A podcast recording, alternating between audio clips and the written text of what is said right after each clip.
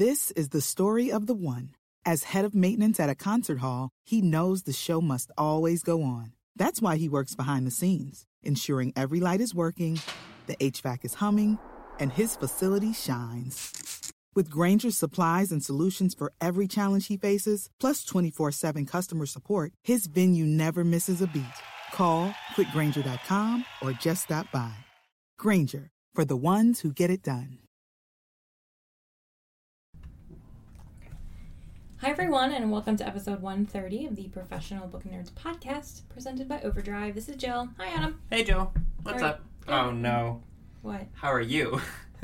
I have no idea what just happened right now. I messed up. I you said how are you while I said it. Hello. How are you doing? You're giving me a stink eye. I'm sorry. I'm doing well. It's are fine. You, are it's you fine. doing well? I'm great.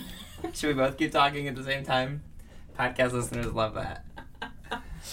Uh, so, tell us about today's episode. I can do that. So today's episode is an interview I did with author Doree Shafrir. And little backstory, I'd known about Doree for a while. She writes at BuzzFeed. She worked at Gawker Media Network for a while. Um, and in addition to writing for BuzzFeed, she's the senior tech writer there.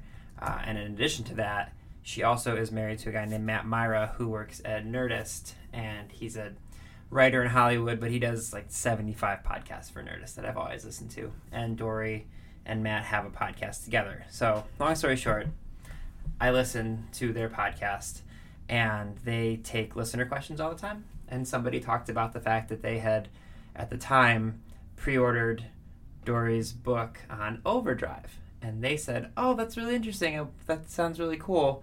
And then they talked about Overdrive for a minute. And I was like, You know, it would be a good idea to reach out to them.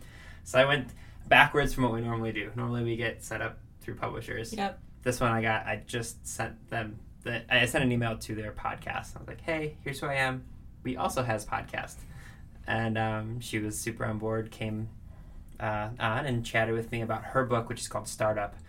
Uh, it shouldn't be a surprise as the senior tech writer for BuzzFeed. The book is very much it's kind of like a office space meets Silicon Valley, the TV show type of a book. So there's a whole bunch of Works different for me. Yeah. there's a whole bunch of different stuff about a, a startup company, and she talks a lot about the book in the podcast. But um, yeah, it was it was cool uh, to get to.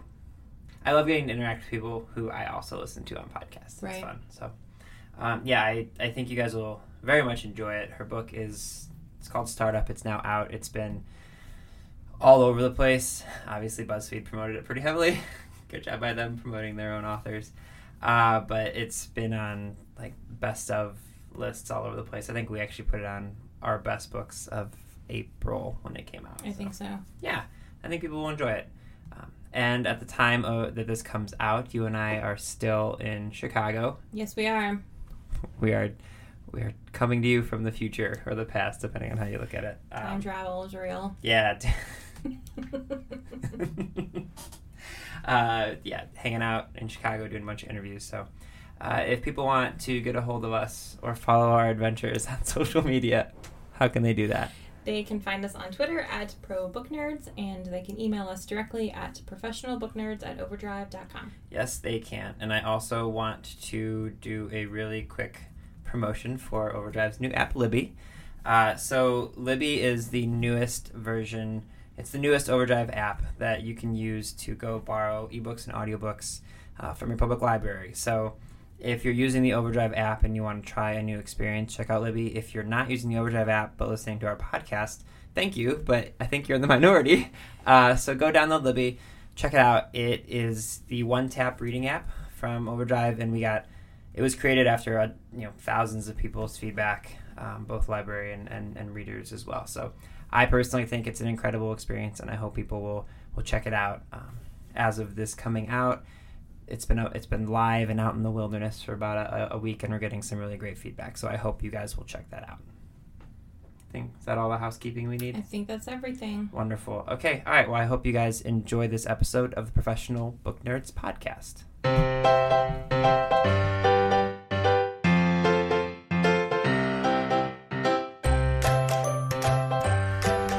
Hi, everyone. This is Adam again from Team Overdrive, and today I'm joined by Doree Shafrir, debut author of the novel Startup, which is now available from which is now available from Little Brown. Doree is a senior tech writer at BuzzFeed News and has worked at major publications including The Rolling Stone, The New York Observer, and Gawker Media. Doree, thank you so much for joining us today. Thanks for having me. Uh, so, before we kind of dive into all the things that make up your life, can you first give our listeners an introduction to your book, Startup?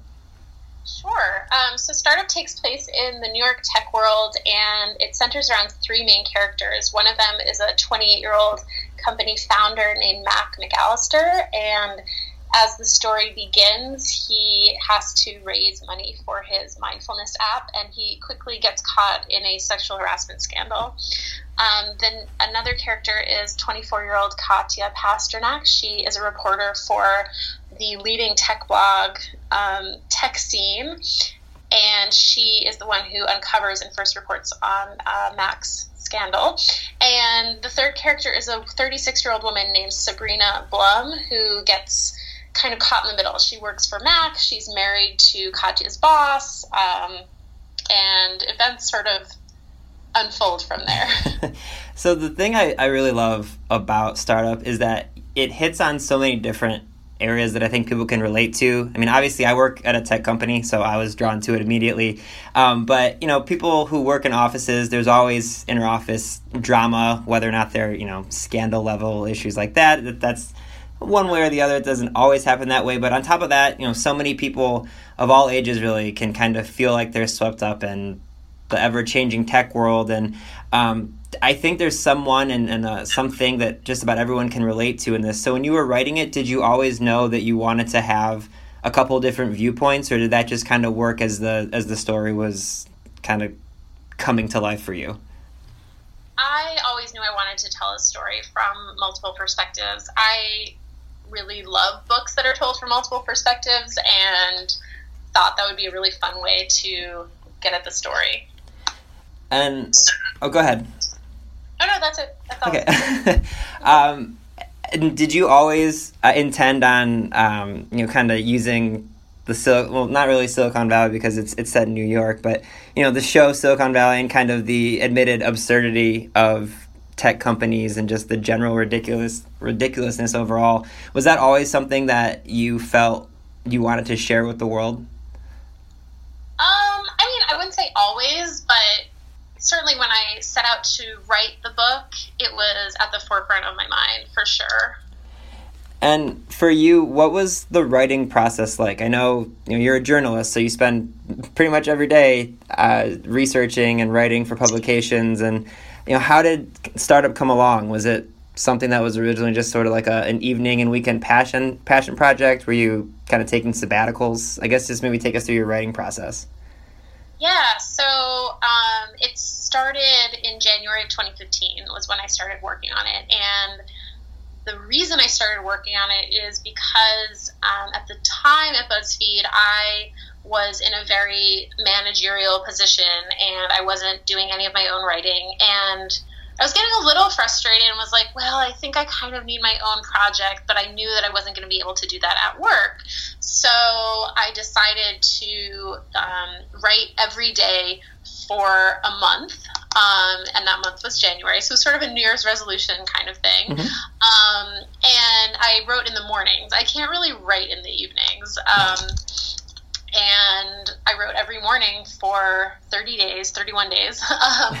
And at the end of the month, I had 60 pages of this story that had just sort of almost taken on a life of its own. Um, and, you know, when I set out to write, when I set out to start writing every day, I said to myself, okay, if no one ever sees these pages, that is totally fine. Like the whole idea of the project was to just sort of like get my creativity kind of moving again. Mm-hmm. And so, I mean, I no one was more surprised than I was that at the end of the I had 60 pages. And so I showed it to one of my good friends here in Los Angeles. Um, and she and I had kind of been talking about doing a little, you know, two person writing group. Um, but we, we hadn't really gotten it off the ground. And I said, Would you read this?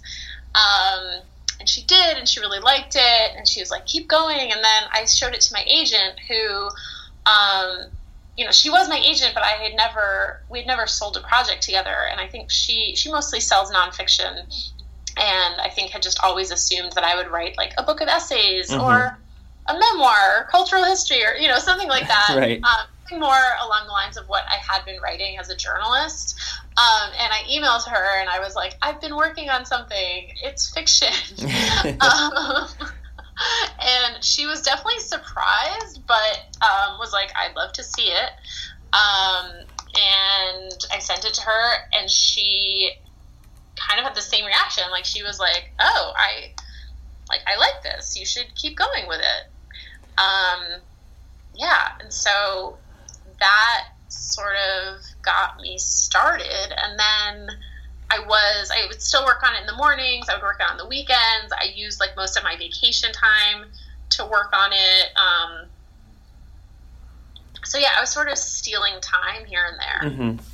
And you kind of brought this up, but I feel like as someone who is writing, you know, nonfiction, and you're very much you're covering, you know, media, and you're you're interviewing people, and you're uh, you know doing these different highlights on, on other people's lives.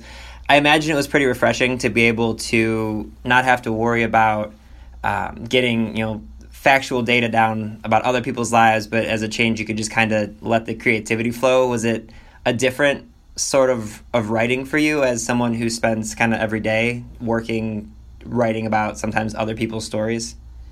Yeah, for sure. I mean, you know, I love writing about other people's stories. I love getting to know people and kind of figuring out what their stories are. Um, but this was a whole new and exciting experience for me. Um, definitely at first, it was like truly exhilarating. It was like, oh my god, I can make all this stuff up. It's so cool. Um, and then gradually, I think the novelty of that wore off, and it was like, oh, I like this is really hard. I need to, I need to actually write a story, and you know, you can't just kind of sit there and invent characters all the time. Like there has to be a plot. Um, and that was one of the biggest challenges for me as someone who you know, as a journalist, you're not making up the plot. You're you're telling the plot and you're mm-hmm. figuring out the best way to tell the plot, but you're not actually making up the story. Um, so there is a huge difference there. and you know, as a fiction writer, you have to both make up the story and figure out the best way to tell it. So um, that was definitely a challenge for me. You kind of brought up something that I am always interested in when you talked about creating new characters. So I like to tell people with all these different interviews I, I get to do with all these authors, in my mind, I feel like I'm always just kind of collecting information. Like I have, I love having knowledge about these different authors and things like that that I can either, you know, convey to another author when I'm talking to them, or I can use, you know, in my own writing, not to you know, recreate a person that I, have met, but um, did you find yourself as you were creating these characters putting maybe little quirks or things that you've learned while you were doing uh, you know profiles on other people. Did you find yourself putting little aspects of other people's lives into the characters you were creating? Um i would say i did that consciously. Like i wasn't like oh i'm going to make this person seem like john smith or you know what i mean? Mm-hmm. um, but i think because i was writing about a world that did feel very familiar to me that just by nature of being familiar with that world aspects of it got into the story for sure and that probably extends to you know quirks or yeah. you know, characteristics of some of my characters. Um, but i always i feel like i always need to be very clear that like none of the characters is actually based on a real person, and it's not even like they're composites of real people, like they are made up people. Um, you know, they may feel familiar to people, and in fact, I've had people, especially people in the startup world, like text me or tweet at me and be like, oh my god, I totally know who Mac is. Something, and I'm like, that's funny because he's not actually based on a real person. And they're like, oh my god.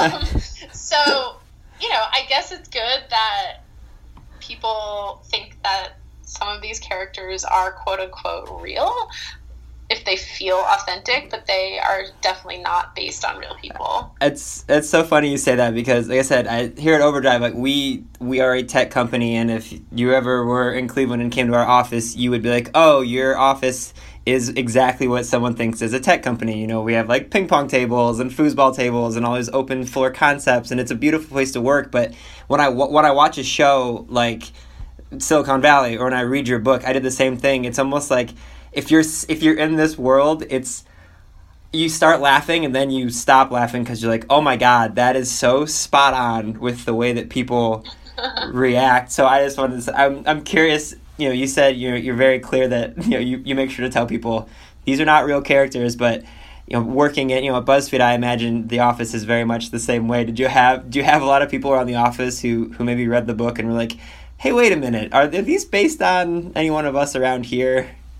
No, I mean, I think I think if you work at BuzzFeed, like especially if you work at BuzzFeed, you know that the characters are not based on people. I think it's possible from the outside, people who have not worked at BuzzFeed might assume that some of them are based on people, but I think internally, I've never, I've not gotten like, mm-hmm. oh, you totally fictionalized so and so.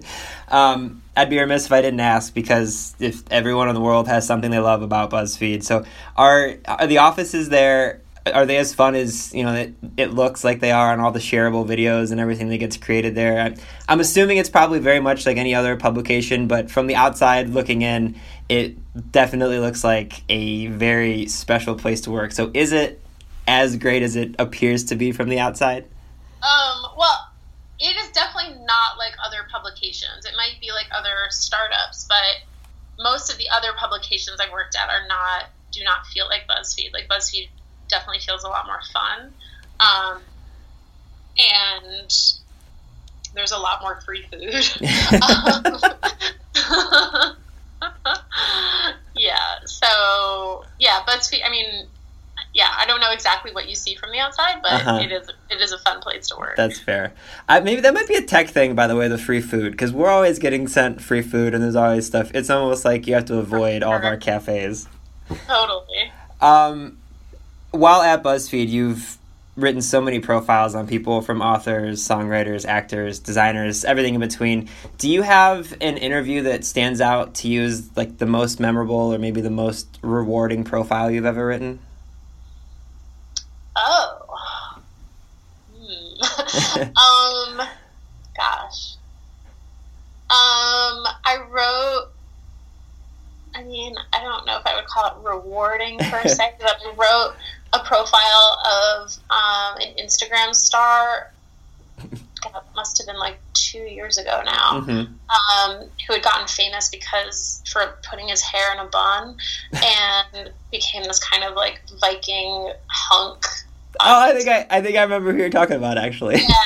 Um, I mean, he was a he was a perfectly nice guy. I wouldn't I wouldn't say that like anything he said was particularly you know incredibly profound, but like the profile itself was super fun to write. Mm-hmm. Um, and yeah, so that was that was really fun. Um, it's always fun to like figure out what makes someone who's at the top of their field tick like Diane Warren, for example, who you know who wrote so many of the iconic songs of the 80s and 90s. Mm-hmm. And when I profiled her last year, um, she was in the running to win an Oscar for a song she'd written for Lady Gaga for the um, what was it called, The Hunting Ground, that documentary. Mm-hmm. Um, and she ended up losing the Oscar, but that was a really interesting profile to do. Um, I profiled Steve Madden, which was really interesting. Um, I profiled the author Angela Flournoy, who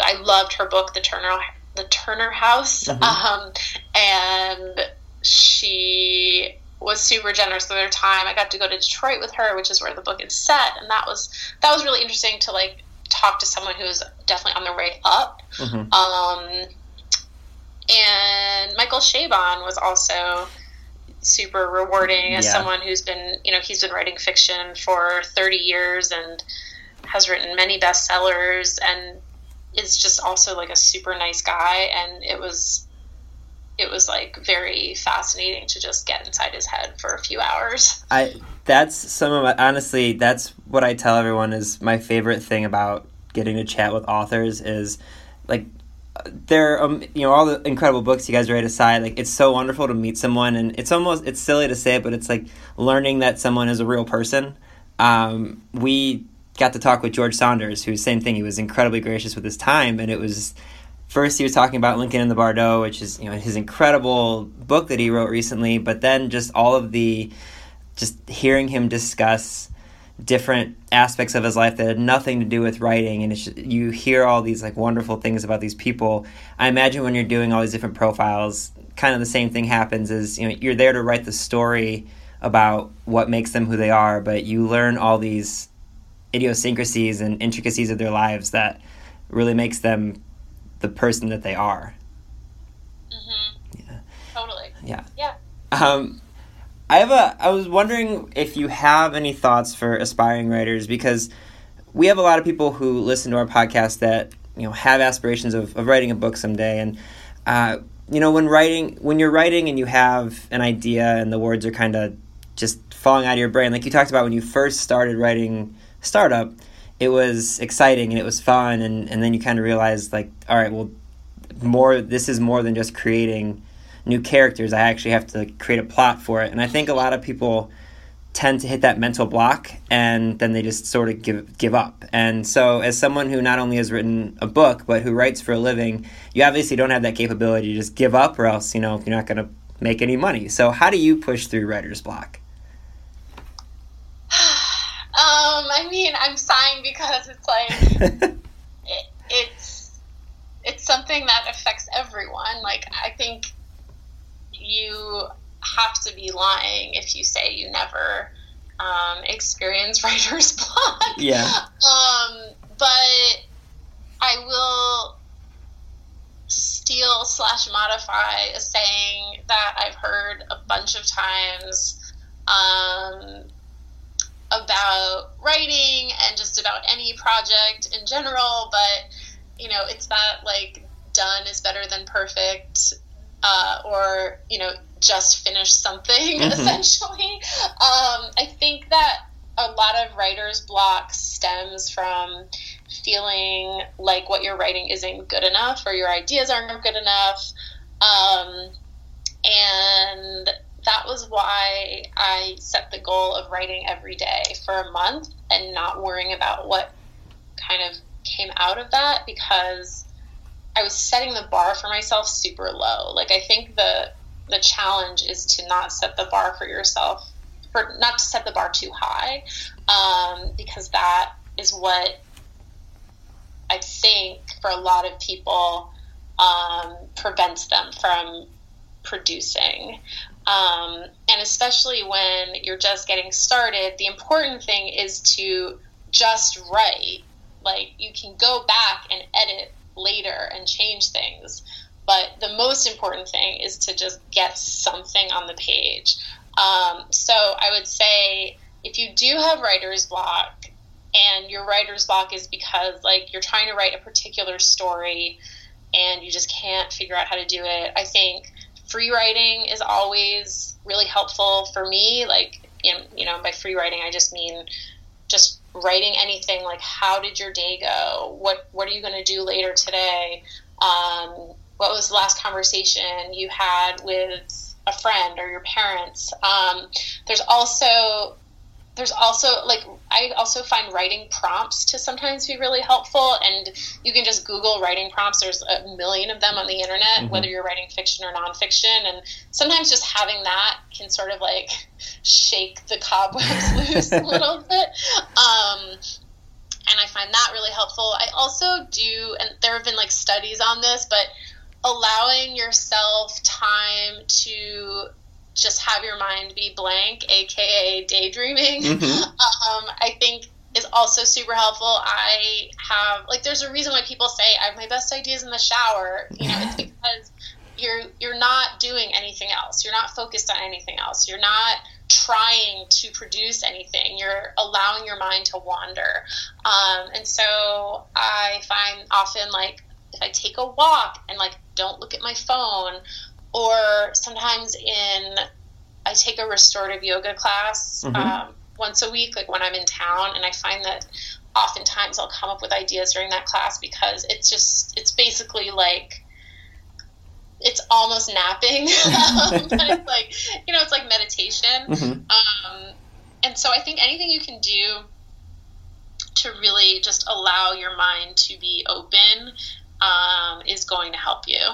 That's I absolutely love that. That's such a good point because you're right. Like I I'm the same way. My I feel like all my best ideas come when I'm, you know, walking my dogs or going for a run or like in a place where you you can't be staring at your phone and and uh, you know like trying to you know there's like the a running there's like a meme or a, a, somebody tweeted something recently where it's like I can't seem to fall asleep or think of any new ideas I say as I'm staring at my phone that's projecting you know information directly at my face brightly and it's like if you just allow yourself to kind of shut down for a while I, I think that's such great advice. Um, did you take any writing retreats or anything like that to kind of get away and like get a new scenery around you for for doing some writing?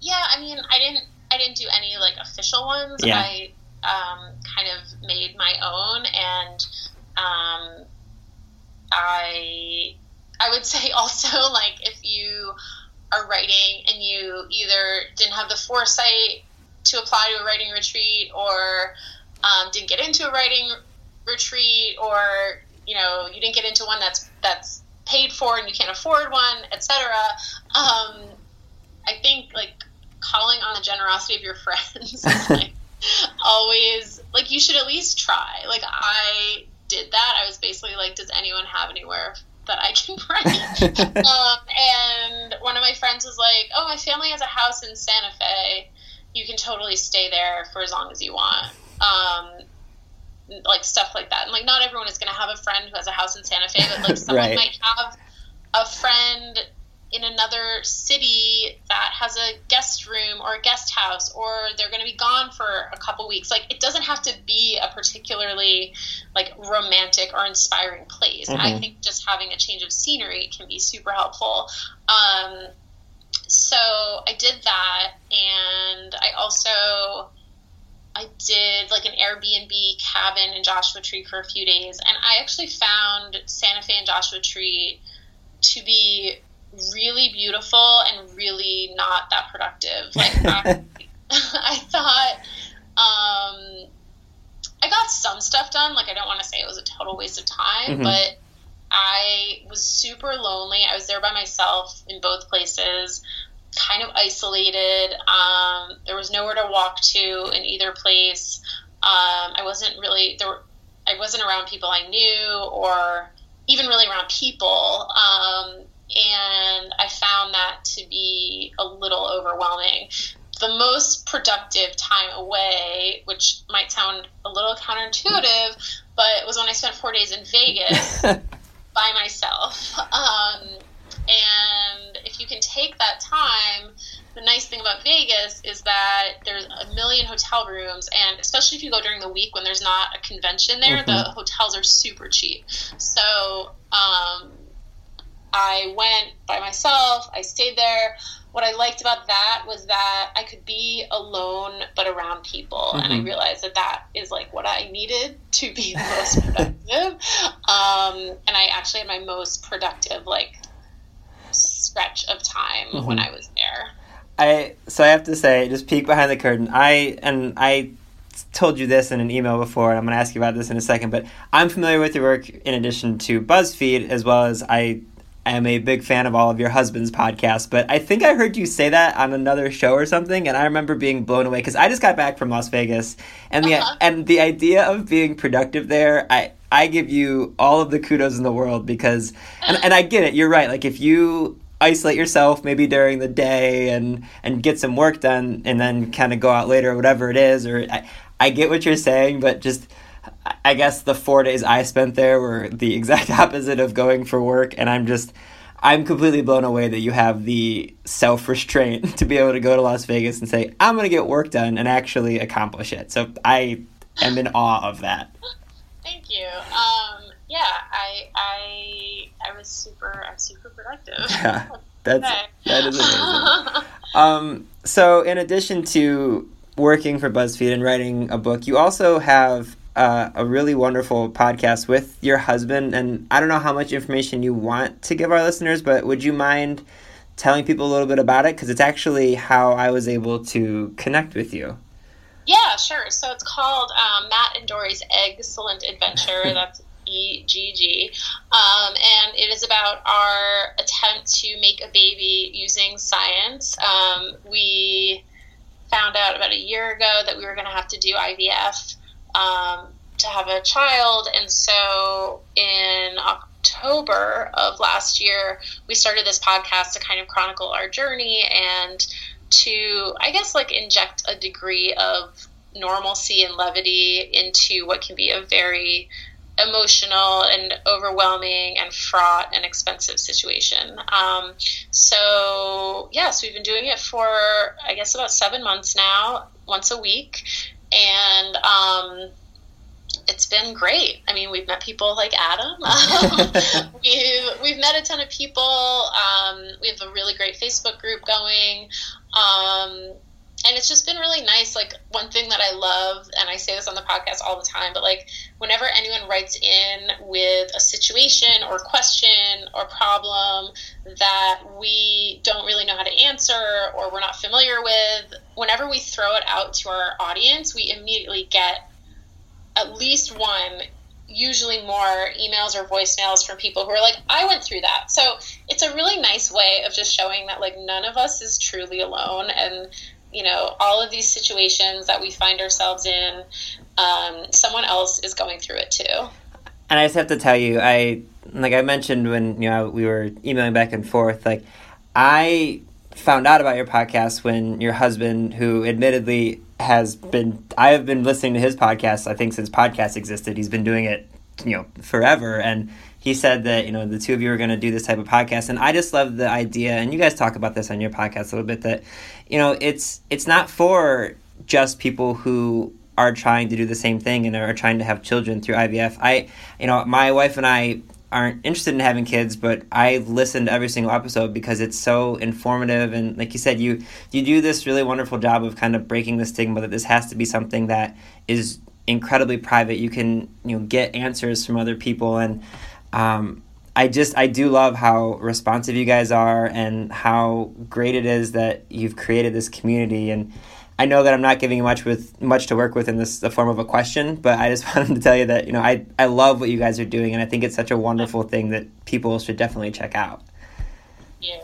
So, um, how has your experience been doing you know book tours and, and events for the first time, being on sort of the other side of the promotional car wash when it comes to press and interviews and, and stuff like this, as opposed to spotlighting other people? Yeah, um, it's been weird. I mean, I'm more used to it now, but when it first started, it was definitely a little strange to be on the other side and to, you know, be talking about yourself so much um, and to think, oh, people are interested in what I have to say. That's so weird. Um, so I actually think that doing the podcast in a way prepared me a little bit for it because, you know, we are talking about ourselves a lot mm-hmm. and we had done a couple of interviews for the podcast and been on a couple other podcasts um, before the book came out, and that was like a little preview. Um, I mean, it's been really cool. Like, it's amazing that so many people have been so interested in the book and interested in the topic and interested in me and what I have to say. and so that's been really amazing. Um, and the tour has been great. Like, I've you know, there hasn't you, you hear so many horror stories from especially from first time authors where they're like i went to this reading and one person showed up yeah. or, or no one showed up and so of course as a first time author you have that in your mind of like well i'm you know just like i'm bound to have one like really shitty reading mm-hmm. and knock on wood, that hasn't happened yet. um, everywhere we've gone, I've had at least 30 to 40 people, which is Yeah. great. Um, a lot of people come up from the podcast, which is amazing. Um, and that's like that's really nice because we like we're not we're not like touring the podcast or Mhm. anything. So um, especially when I was on the East Coast, Matt came to all of almost all of the events on the East Coast, and then he came to the LA event. So the people who came to those events, it was you know they got to meet me, they got to meet Matt. It was I think that was really cool. Um, but you know it's also like overwhelming and exhausting, and um, I've basically been on the road for the last month, and now I'm back at work, so I'm trying to sort of juggle a lot of things Mhm. and um, but you know i also like to say that like i would rather feel overwhelmed and busy and exhausted because i'm doing all this touring and all these interviews than like not feel this way because i'm not doing any touring or any interviews so it's all good stuff it's just like a lot Yeah. No, I before we started recording, I, I said the same thing. Like I, I'm going kind of all over the place for work and otherwise over the next couple weeks, and just doing it for a few weeks, I, I can't imagine the you know the mental exhaustion you go through. But like you said, it, it's a good problem to have to have people exactly. want to hear from you. So yeah, but but still, I there's days where I'm just sitting here like, man, I really w- I miss my bed. I wish I was with in my bed. um, so towards the end of our podcast, we do what we like to call the Nerd Nine, just because we like alliteration. Um, Okay. They're just nine. We call them rapid fire questions. They usually don't end up being that way, but these are very lighthearted. So the first one is just, what's the last book that you finished? Um, the last book that I finished was. Oh my god! I just read something on my Kindle. um, I know that I recently read The Arrangement by Sarah Dunn, Mhm. and um, God, this is so embarrassing. No, that's okay. I don't think that, that was the last one that I read. Mm-hmm. Um, We can go. We can go with that. If that's the one you want to go. That works for me.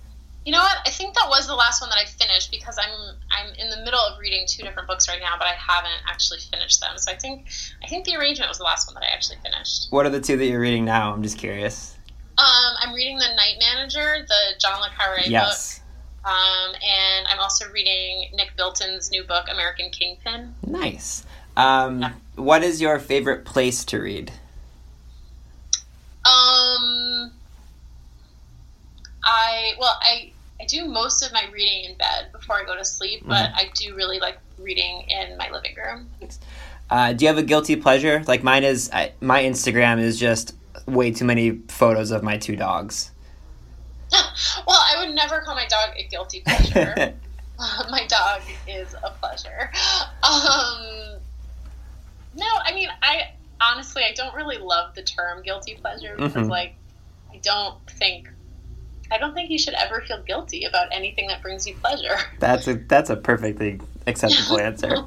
Um, I know that we were just talking about how you've been traveling all over the, the place and are exhausted about it. But what's one place you'd like to travel that you have not yet been to? Um, I've never been to Southeast Asia, and I would like to go to Vietnam, Cambodia, Laos, Thailand, um, either on one big trip or a few smaller trips. Uh, I just don't know when that's going to happen, but I would really like to go to that area of the world. Uh, do you have a favorite holiday? Um, I really love Thanksgiving and Passover, which in my mind are like kind of the same. Yeah. Um, I'm Jewish, and so I love a holiday that like gets family together and you have a big meal.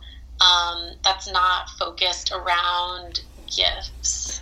I I like gifts, but yeah.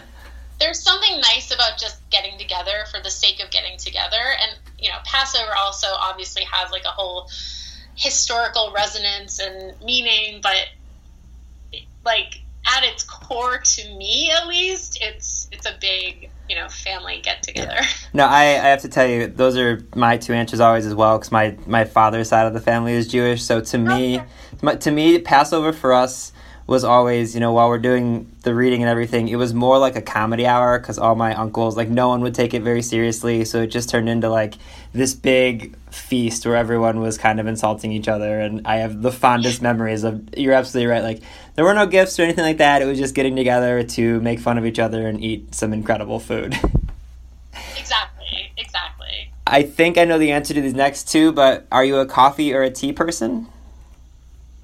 Um Well, I definitely drink a ton of coffee, but I also do enjoy tea. So I'm a both. Okay. and then cats or dogs? Uh, dogs. That I mean, I'm allergic to cats, so besides just not really like vibing with cats so much, um, I also don't like I, am allergic to yeah. them. So. Well, dogs is the right answer. My my co- my co-host who is not with us today is a cat lady, and I am a dog person. So dogs is the right answer. um, uh, do you have a favorite food? Oh, a favorite food. Um, I mean, it's really boring, but I do really love ice cream. No. I don't that works. um, and then the last one if you could have dinner with one person, alive or dead, who would you choose? Um, probably Oprah. That's a really good answer. she's just so fascinating.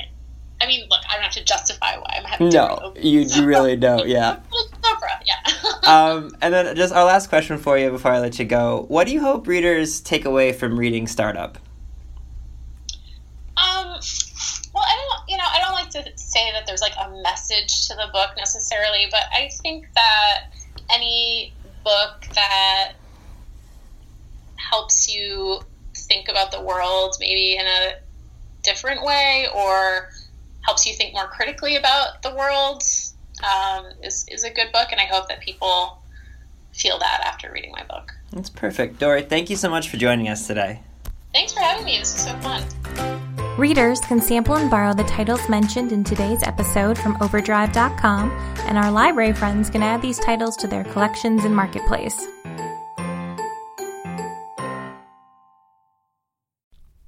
You know, a lot can happen in seven minutes, and luckily, that's how long it takes me to tell a story. My name is Aaron Califato, and I'm the creator of Seven Minute Stories. I'm proud to partner with Evergreen Podcasts, and I'd like to invite you to join me on this journey. I'm going to take you on some crazy roller coaster rides using my unique extemporaneous storytelling style, and together we're going to try to make sense of the world, all through the art of storytelling and all in approximately seven minutes.